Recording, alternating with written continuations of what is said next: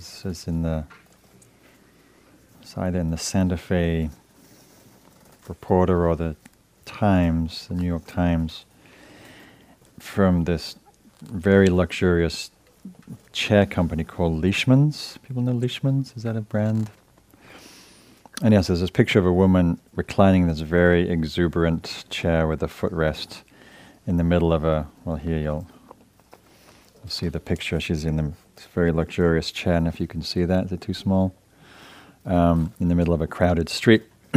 and she's lying back relaxed. And the caption says, this is, a, this is supposed to be a plug. The caption says, Imagine the sound of your own thoughts. As if that's supposed to be a good thing. now, after meditating for a morning, the sound of your own thoughts is like, why would I want to do that? That sounds like suffering. We'll just get rid of that ad. Uh, one less thing to buy.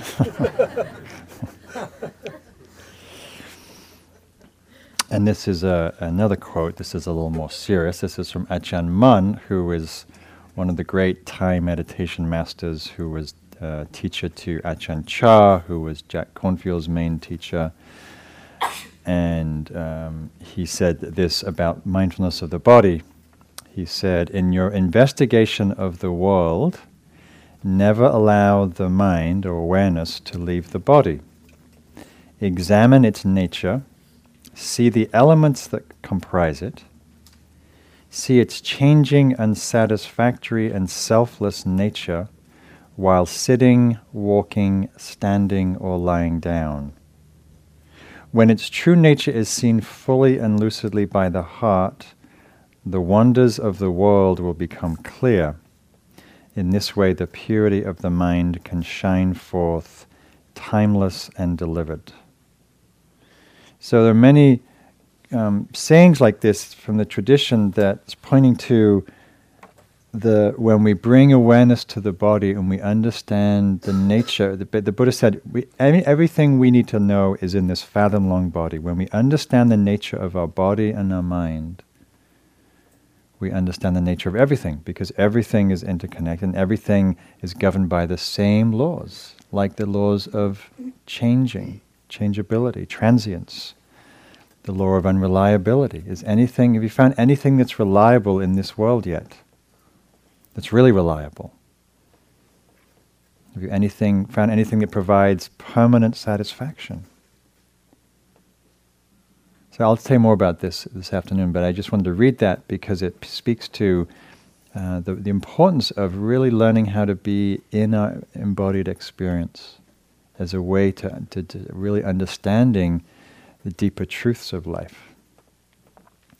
So, um, prior to that, we first have to learn how to be in our bodies and stay present, which is its own form of training and arda. So I'm curious how that was for you. Any questions, any observations? For some people, the walking meditation is much easier than the, than, or more preferred than the sitting because there's actually more to hold the attention in the present, less likely to get drift pulled away by thought. For some people, it's harder because there's a lot going on. It's stimulating. So, comments, observations? How was the walking practice? What did you notice? It was better when you didn't have shoes. It was better when you didn't have shoes. So so um, just easier to concentrate. Right, so more sensation on the feet. Yeah. Do I see a hand? There? Yes. Um, yeah, I noticed two different things. The first thing I noticed was that during the walking part, when I got to the end point, I noticed I was further and further out. So I was going uphill, you know, and, and I automatically just kept going further and further out, further up the hill. The second thing I noticed was while I was walking, I noticed my shoulders seemed to get a little bit, um, oh, I would be off balance because I noticed my shoulders were kind of getting more relaxed, but then I noticed one side would be pulling down more than the other. I Hmm. felt myself kind of becoming unbalanced and, and leaning towards one direction more than the other. Hmm. are two things that I. Interesting. And, and so it sounds like the relaxation was unusual and that it threw you off in a certain way. hmm Yeah. So, so sometimes practice just reveals how much tension we carry. And, you know, we walk around like this, and then we realize I don't need to be doing that. I can actually walk like this. But that can actually bring its own level of discomfort because I'm familiar. so, but happy to know that your shoulders are relaxing. And hopefully, your body will learn how to correct the imbalance. Good. And as for why you were walking further up the hill, I have no idea.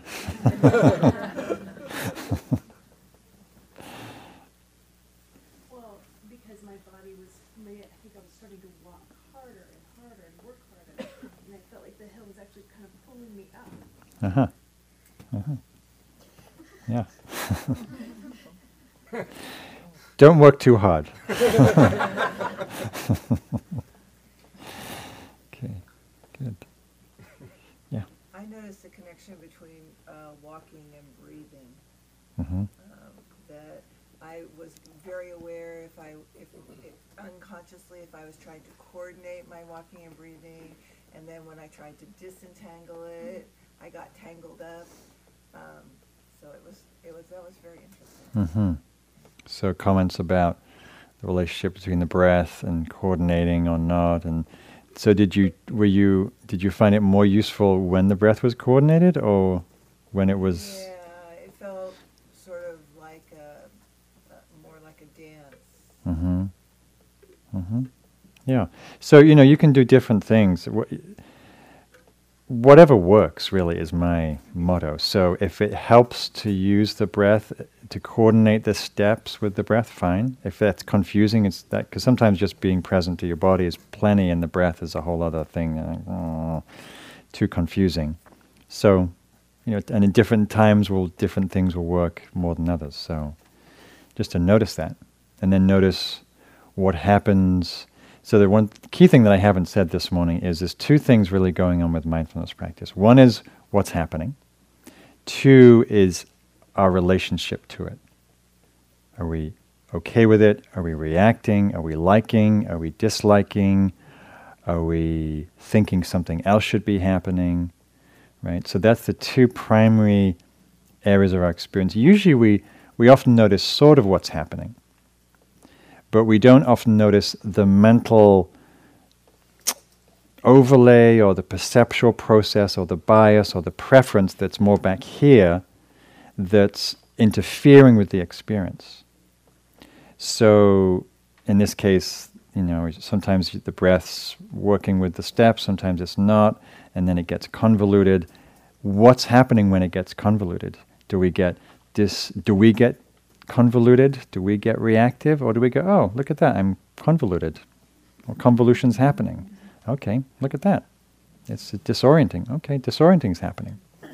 Okay, so that's that's a key part in practice. You know, whether it's the sound of someone breathing we don't like, or someone doing something that's irritating, or whatever in our experience, what's happening and how am I relating to it? Am I bringing unnecessary thoughts, views, judgments, reactions, fears, biases, or am I just greeting it as it is? And of course, greeting it as it is without those biases is much easier said than done because we all have a lot of preferences about how we like ourselves and our experience and each other to be. Right? That's why um, the divorce rate is so high. Right? Because we have ideas about how we want our partner and our relationship to be. Of course, they have their own views. What about that? How dare they? About how they want us to be. and then we, we have some interesting dialogue about that. It's a polite way of putting it. so, other observations about walking? Yes, please. Um, it was a pleasant experience, but it was, and it was taking me away from focusing on myself. But I really became aware of space time. Um, this one moment I was walking, an ant ran behind me, under me, An ant? an ant, Uh huh. and I noticed that not only was he behind me, but that whole moment was now behind me, Mm-hmm. and I felt like I was in this tiny little slice of time. Mm. hmm So the observations, I imagine it was hard to hear that at the back, is it? Yeah, so the observation is about time, and that he was noticing that when fully present, it feels like a thin slice of time, and he noticed an ant walked, crawled behind him, and that moment was already in the past, and then it was the next moment. And so, one of the things meditation does is it, it, it, it- opens up our awareness of time, which is a whole body of understanding in itself. And um, you know, we talk a lot about the present moment. We talk about the three times: past, present, and future. From the perspective of awareness and immediacy, the past no longer exists. The future no longer doesn't exist. All that exists is what's here. right? The past is a memory that happens in the present moment. The future is an idea that happens in the present moment. So actually, all there is is this, and this, and this. And you could say all three times are actually always present right here. This is confusing. Don't worry, let it go. Um, but what's important in that is to, is to see, is, is learning how to inhabit the precipice of this moment, which is always right here. Everything happens right here. Even our thinking about the past and future happens right here. So, in some ways, we never leave the present moment, but it seems like our mind often does. Our attention goes to a thought about a time other than what's here. So, good inquiry to, to see, to break down these. We have this very rigid, you know, in, in the Hopi tradition, the, fut- the past is ahead of them, and the future is behind them. That's not how we think about it. We think the future is ahead of us, right? These are just conceptual overlays on an experience that's actually much more mysterious than that. So good, yeah. Um, I found like when I walked slowly with some attention, I kept on losing my balance. hmm But I found when I finally, finally gave all of my attention, I, I didn't Hmm. Okay, that's good to know. So she noticed that when she when you, she walked slowly, she lost her balance, but when she really was present while walking slowly, she didn't lose her balance. So, and you know, walking slowly with this kind of attention, it, it is a little unusual. So it, it is easy to lose our balance. And generally, we say if it's if you're walking that slowly, speed up a little so it's more comfortable and more easier to maintain the the the, the balance and attention. But uh, it's also interesting to see if you the more present you were, the more balance you had. So often we're just, you know, upstairs here in the coconut and walking's happening and we're not really that embodied, so we don't, you know, we lose our balance pretty easily. Yes, please. I often, my thoughts go in an imaginative way, and it's not about the past or the future, but I have visual images, so I'm walking up the hill slowly, and I could really feel how much I'm like a mule, in a good way, and my hips would just, would feel I was plumb, plumb, and I'd go on a mule. And I'm not sure if that's in the present or not, but my imagination is, um, active. Mm-hmm. Yeah. So the comments about really the, the, the imaginative associative mind that, that the, you know, our brain is always interpreting our experience and trying to f- understand it, frame it, create meaning. And one of the ways we do that is through image and metaphor. And, th- you know, then it's a completely useful, valid thing to do. And in terms of the practice, both to be aware of that, aware of the physical experience, and sometimes that's helpful, sometimes not so helpful. And just like, okay, so so now I'm a mule, okay. and uh, so it's it's it's to be included. The danger is we go, wow, when I was back in Peru, they had these mules. They kind of walk like this, and I, I wonder what's up with their hips, the way they, you know. And then we get lost in Peru and our next vacation and animal rights and you know. And liberating all mules everywhere, and and then was, you know the bell rings and we were in La La Land. So, so yeah. So it's I mean so again not to make an enemy of the mind. It's it's it's it's a, it's a lovely, beautiful, amazing, mysterious, creative process, and we're learning how to have choice. Mostly we're lost, and we're learning how to not be so yeah, lost in it. other comments? Yes, at the back. I felt after that meditation more energized than I did in the other ones, and that was nice. Uh huh. Come back and just, I didn't Yeah, you felt more energized. What do you think accounted for the being more energized? Um, I just felt more spacious and I felt like I actually could concentrate more Uh-huh. by being outside and on my feet. Yeah, yeah, great. So the comments about being more spacious and energized, being outside. So there's a few things going on. One, we're outside. So I mean, I love to practice outside. I teach a lot of my retreats outside. I just came from a wilderness retreat in New Mexico where we sat all day, sitting and walking outside. And there's something about nature for many, if not most of us, supports a, a natural presence. And we relax. We get a little less caught up in our mind outside. It's energizing. There's more energy. There's more chi. Um, and also, for some people, the walking is just easy to connect with. And when we connect, energy follows attention. And so, if, we, if, if it's easy to, for the attention to really stay rooted in in the activity, then it builds energy. If we're always spacing out, that's when we tend to fall asleep. So, great. So, great that you connected more with the walking. Good. Yeah. It, it kind of looked, I, f- I was feeling it kind of looked odd, everybody walking slowly. They feel like zombies, you know. Yes. You look odd, you know, like kind of. It does look very odd. So the comments, it looks a little odd like zombies. It's like the, mm, what's it, the one flew over the cuckoo's nest. Everyone's walking around.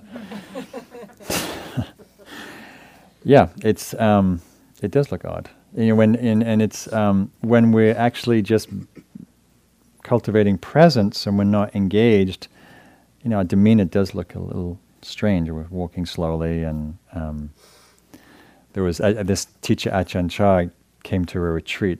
Uh, this Thai teacher Achan Chah came to a retreat in the East Coast on a long three month retreat, and he saw everybody walking slowly. He came up to them and say, "Are you okay? Are you suffering? well, let go." so, yeah, there was a question back there, or hand somewhere. Yes. I was just going to say the bell came a lot quicker for me than when Oh. Uh huh. for 30 minutes. The bell came quicker. Yeah, sometimes when we're absorbed, again, also time is very elastic. Sometimes we, we sit down to meditate and it feels like two minutes and the bell's gone. And other times it feels like 15 hours. It's like, when is it going to ring the bell? it's very elastic. You know, it's not as linear as we, as we think it is, at least in, in experientially. Yes, Beck. I struggle with the line of in trying to be more present with my body, almost becoming more too internally preoccupied, devoid of my environment, and so still the thoughts are going, they're just internally focused. Uh huh. So thinking about what's happening in your body.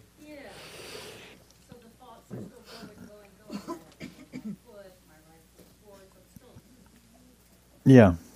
Yeah. So, um, so the the comments about uh, the, with this emphasis on the body that her th- thinking mind still is busy, but more about internal stuff rather than external stuff. And you know, it's a learning any practice always feels a little odd in the beginning. It's like riding a bike. It feels uncomfortable and awkward, and and and we actually become more self-conscious, which makes us feel less natural and more just more awkward. Um, so, like walking meditation, you probably walk fine all the time, and you take hikes, and you're fine. And then suddenly you do walking mindfully, and it's like, uh, what do you mean? I'm not sure what to do with my knee. How does that move? And know, it's because the mind is interfering with the natural process. So, and that's just, you know, over time, we the you know we we realize we, the mind doesn't need to get involved in that way. Um, but the second point you bring up, which is that the mind still keeps droning on, it's just now internal rather than external. Um, that is that is what happens. I mean, it's not always what happens, but that's it's just good to see that the mind doesn't. It, the mind has no preference in terms of what it will keep droning on about. It could be the laundry, it could be the chairs, it could be the, your body, its sensations, it could be who knows what. You know, why is this ceiling so low? And I wonder when they're going to finish fundraising. And and you know, why did I dye my hair this color? And what's for breakfast? And you know, just it just it likes to entertain itself. It seems. Um, the generally the you know, we're creatures of habit, so we think a lot. When we come to a situation where we're invited to let go of that or to not preference it, there's something that creates a discomfort. because because what we what we what we're familiar with becomes part of our identity, and when we shift that, it, it, it sort of shakes up the identity, which which for the ego is very uncomfortable. So um, so the thinking mind doesn't give up lightly, know, and that's why it's called practice, you know. Um, we won't give anything up until we see how much suffering it is till we get really, really weary of something, we don't let it go. So we have to get really weary of that relentless thinking mind to have any energy to disengage. Because mostly eh, we think it's entertaining. We think it's what, what, how we solve our problems and how we get through life. And so why would I want to give it up? But we, when we see that we don't have any control, and that it's just of like running the show, then you know we begin to reflect. Well, maybe there's another way to be here, and maybe I'm missing out a lot because I'm so lost in my coconut. Like I go outside, or you, may, you know maybe you've done this. You go for a walk, or you go to a concert, or you hang out with friends or something, and you know with a hike you can't even remember which hike you took because you you get back to your car and like did I go that did I see the lake? Was there a lake on that hike? you know, we're just so lost You're thinking, worrying, and and so life goes by. You know, whether it's with our family or work, or and at some point we think, well, "This, I've got it. This, there's another way to be here, and there is another way to be here." But it takes training, mental training, which is what meditation is the gym for the mind. So we don't go to the gym once and go, well, I'm not Charles Atlas yet.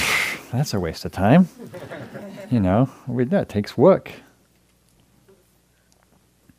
Yes. When I get caught into that loop that she was just describing, um, now maybe I'm kidding myself, but I, I think that I switch from thinking mind to observing mind. Observing mind catches myself in the act of thinking and shuts it down. Now, Am I kidding myself, or is that possible? Are you kidding yourself about which piece? Uh, about being able to shut down my, my thinking mind. I mean, yeah, good luck. It's not the objective. No, no, and it's not actually that possible. Um, you know, we have, we can momentarily, you know, we can, you know, our minds blabbing on that and on and on, and we can go, okay, just put it down. You know, and, and that works. We can do that. Just like, okay, just let it go and then for a few moments, you know, and, and just like in meditation, we go, okay, we're going to just be with this breath, this one half breath, right? And we can do that. And maybe we can do that for a few half breaths. But then very quickly, up comes another thought, and it's very juicy, and boom, we're gone. No matter how strong that intention is, the nature of our habitual attention is we go with the thoughts. So, yes, we have some power in the moment. To sustain that is very hard. And the point isn't to get rid of the thoughts. The point is to be present with what is. And so that's why I keep saying we're not making an enemy of thoughts. We're just learning to see how entangled we are and to disengage from them and come back into the physical sensory present. Because that's the we have much more chance of sustaining presence when we when we stay embodied, present to our body, our senses, our breath, our thus hearing, seeing, smelling, right? So just like in the walking, if we stay inhabiting our body, we're much more likely to sustain presence in the moment. And then, you know, and then of course we wander and we come back and that's the practice. And then those gaps between thoughts actually do start to extend. In my experience is there are a lot of moments of quiet in my day where my mind's relatively quiet because I've you know done enough training. I'm not. Mm, there's still plenty of thoughts come up when I meditate because that's what the mind does. It thinks, but it's less, you know, less captivating, easier to let them go, quicker to return. That's actually a good indicator of practice. Is we get rather than waking up five minutes down a thought train at work, we maybe wake up, you know, after like 20 seconds or five seconds, or we see, oh, the, we see the image of my boss c- popping up. I go, I'm not going there, because I know if I have that argument one more time, it's five minutes. So we just go, no. So then there's a little more capacity to intercept and just go, well, what else is happening? Oh, yes, I'm breathing. I think that's what I'm, what I'm saying, or what I'm referring to as far as observing. Yes, of It's that course. part that, that kind of can separate itself from the thoughts, which I can get very entangled in. Uh, but it can, I can separate myself from those thoughts, realize they're happening. Yes. And then come back to Yes. my breathing or walking or. Yes, that is true. So, Mark Epstein has a book, it's an old book now, it's called Thoughts Without a Thinker. And in mindfulness practice, we get to see that we are not our thoughts, our thoughts are not us, and uh, thoughts arise in awareness. They can be known in awareness. We can think in the present moment in awareness without getting lost in the thoughts. The thoughts and the observer, the awareness, are not the same thing in the beginning, often for most people, the thoughts and awareness are the same thing. When you say be present to a flower, often people think, will will take that instruction as think about the flower, which is different than being aware of the flower. It's a good distinction. Thank you. Okay, last question maybe. Um, I I have a, I guess, question slash comment, um, kind of tied in a little bit with what we're talking about here. Um, I find that I'm very new to the whole pro- practice of of meditating, but, um, I find that a lot of the thoughts that I have have a, an emotional aspect to it. Um, and one of the things that kind of, I can, I'm aware of the fact that that, that emotion is there, but I also have I guess, an awareness of, of, of where or why or what the root of that actual emotional sense is, and whether or not there's, if I can process, if I can get to it and I can process it, it goes away.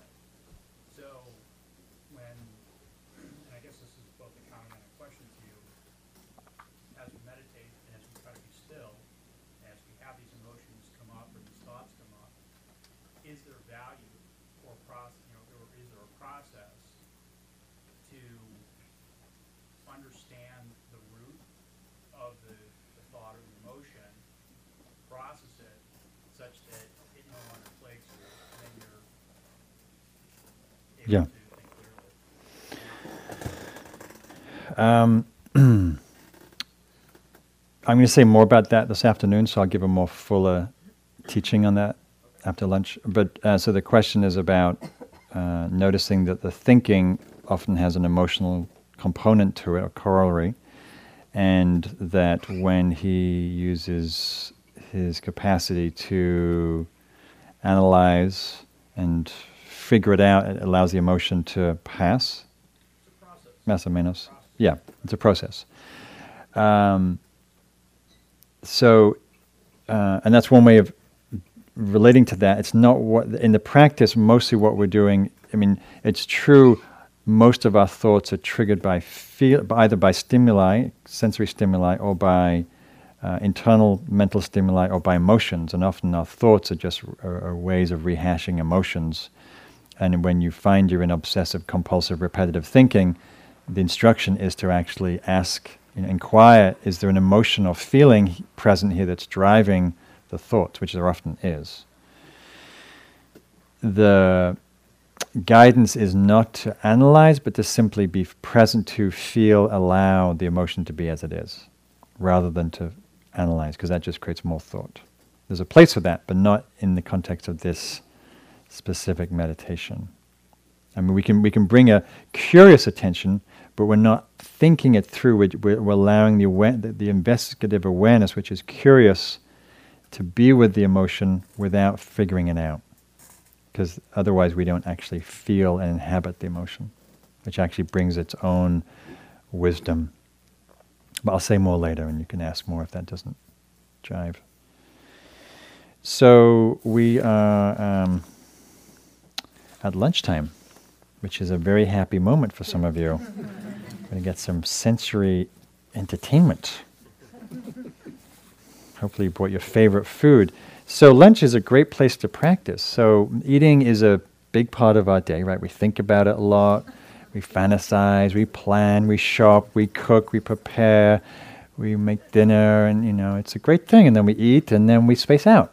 You know, we taste the first bite or two, and then we read the paper, or we check our email, or we're on the phone, or we're talking to somebody, or we just space out. And you'll see that here because we're going to have a silent lunch, and um, and we're going to make the next meditation be your lunch. And so, and this is a rare thing where we actually just be present to eating, whether it's a sandwich or a salad or whatever you brought to, to, to make that the object of focus of, of your awareness. And so, since we have probably about an hour for lunch, so there's no rush, you can slow it down. You can take a bite of your sandwich and put it down and just be mindful of eating, mindful of chewing, smelling, tasting, masticating, swallowing, right? It's a really interesting process. We feel our animal nature, bones grinding and you know, it's this weird thing. As Jack says, we stuff dead plants and animals in this end, it comes out the other end. You know, it's this. We have these limbs to get us around to the next food uh, event. Um, so, so be mindful. Notice what happens. Notice, no, particularly notice what happens is you put something in your mouth, it tastes good, hopefully. Then what do we do? We it's pleasant. So what do we do when something's pleasant? We want more of it. So we're ready, like stuffing, shoveling it in, because we want more of the pleasant sensation which we're already having. So when we're mindful, and there's a, there's a whole there's a whole there's two different at least two different therapeutic modalities now around mindful eating uh, and working with addiction and and all of that and um, overeating. Because if we actually mindful, it actually slows down our eating. We don't eat as much because we're actually enjoying what we already have, which is a pleasant sensation. But you, you have to put down your thing, your food, to actually have experienced that and, f- ex- and notice the itch to want to shove it in, you know, crave and right. Um, so all kinds of things to notice around food, eating, comparing, judging, body image. I mean, so it's just it's a very complex issue. So to bring a kind attention to that process, you know, it's very charged for many many people, and so. And I haven't talked so much about this this morning either, but it's essential that as we cultivate mindfulness, we also cultivate kindness and compassion. Because when we're more mindful, we see more of our stuff. We see our foibles, we see our crazy mind, we see our judgments, we see all the different ways that we, we are not really that kind to ourselves or smart or whatever. And so we need to be really tender with that awareness because it will reveal many things about ourselves that we're not uh, very, very proud about and it'll bring us closer to that experience. So it's true with food as with anything else. So remember that and enjoy your lunch. And then at the after lunch, you know, there's time you can uh, do some more meditation. You could sit. You can do walking meditation. You can take a rest. It's, I like to take a little rest after lunch, so I have more energy for meditation in the afternoon. Uh, the more you eat, the more sleepy you'll be this afternoon. So be moderate with your volume of food. You can always snack midway through the afternoon. Um, so I've got some um, various announcements also before we close. One of them is um, well, there's some events coming up at Spirit Rock, which um, there's lots of flyers out there that uh, maybe I'll save this for the end of the day. Various courses and classes and day longs and retreats happening here and I'll do that later. Um, another thing I need to talk to you about is uh, what we call dana here at Spirit Rock. Dana, you're wondering why sometimes there's all these signs saying dana, you're wondering who this person is. It's not a person, it's a dana is a Pali word. Pali is an ancient Indian language um, that uh, the dana means uh, generosity. And in the spirit of the Theravadan tradition, Theravadan Buddhist tradition, Theravada means the earliest lineage of uh, Buddhism. So Spirit Rock takes its teachings from the lineage in Southeast Asia, Thailand, Burma, Sri Lanka primarily, which uh, is, the, is the predominance of Theravadan uh, Buddhism, which is basically how the Buddhism was taught and practiced at the time of the Buddha 2,500 years ago. One of the key principles in that practice, and as you go to these countries and study in a temple or a monastery, um, is the teachings are offered freely on what's called dana and generosity.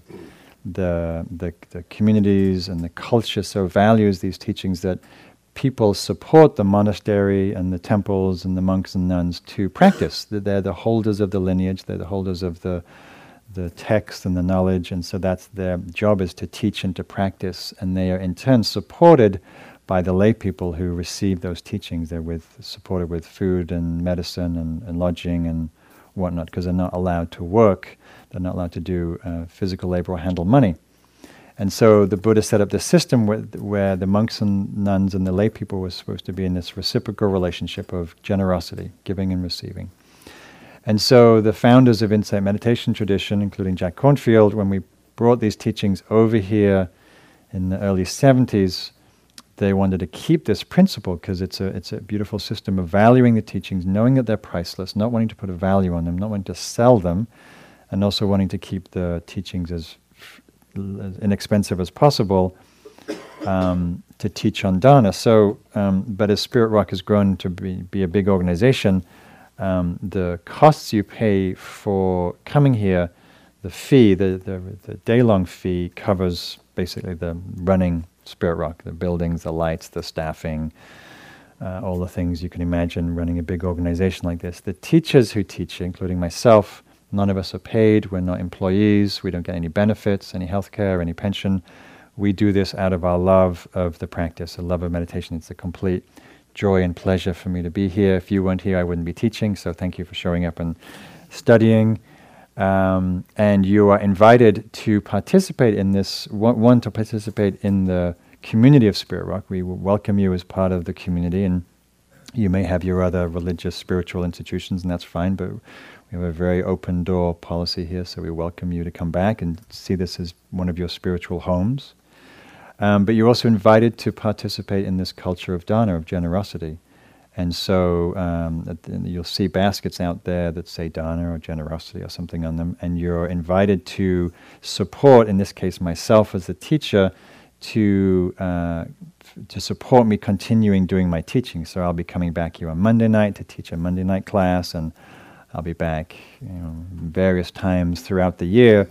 Um, and one of the, I'm partly here because I've been supported in the past by people like you who've come on a course or a retreat or uh, day long or something, and their their contributions support me to keep going on, and so so yours does today, and that so it's, it's a river, it's a flow of generosity. Um, just like we have a huge uh, fundraising campaign going on, this whole place was bought and built on generosity, and that the same principle applies that this place thrives on this generos- generosity principle.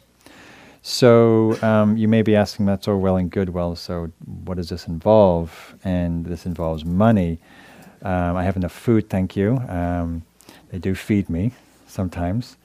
Uh, and so you're invited to, you know, think about your relationship to money, relationship to how much you like these teachings, and how much you'd like to support, in this case, this teacher or other teachers continuing teaching. Um, and each of you will feel, you know, moved in different ways, and each of you has different means. I like, I like. It's a, it's a quasi-socialist system in that those who have little can give little, and those who have a lot can give more, and, and that's, you know, and then next year you might be in different, you might be in the opposite situation, right? You know that one. Um, so there's no right amount, there's no set fee. There's there's just an invitation to to to to offer. Given and the, the principle I use when I'm on your side of the fence is um, I give till I feel generous, and I think that's a really useful principle. Not till it hurts, because that's painful. Why create more suffering? and not not so it feels throwaway, like oh, I'm just giving someone a tip, because it isn't a tip. It's not fee for service. It's really about supporting these teachings to flourish and each of you will feel moved in different ways to do that. Um, so if you're completely flummoxed by that whole thing, you can ask me, come up to me privately and say, well, what, you know, how much? I don't know what to give. So you just listen and, and you know, what is what do you pay for a movie and what do you pay for therapy? And you know, think about it and and it will change over time. So thank you in advance for your um, generosity and practice. And so now we'll take a lunch break and we'll come back at 2 o'clock. So if we'll have the bell rung at 5 to 5 of 2. You're welcome to eat in here. Be mindful of the floor. If not, eat outside and um, enjoy.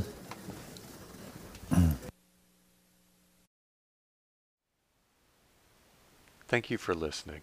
To learn how you can support the teachers and Dharma Seed, please visit dharma dharmaseed.org slash donate.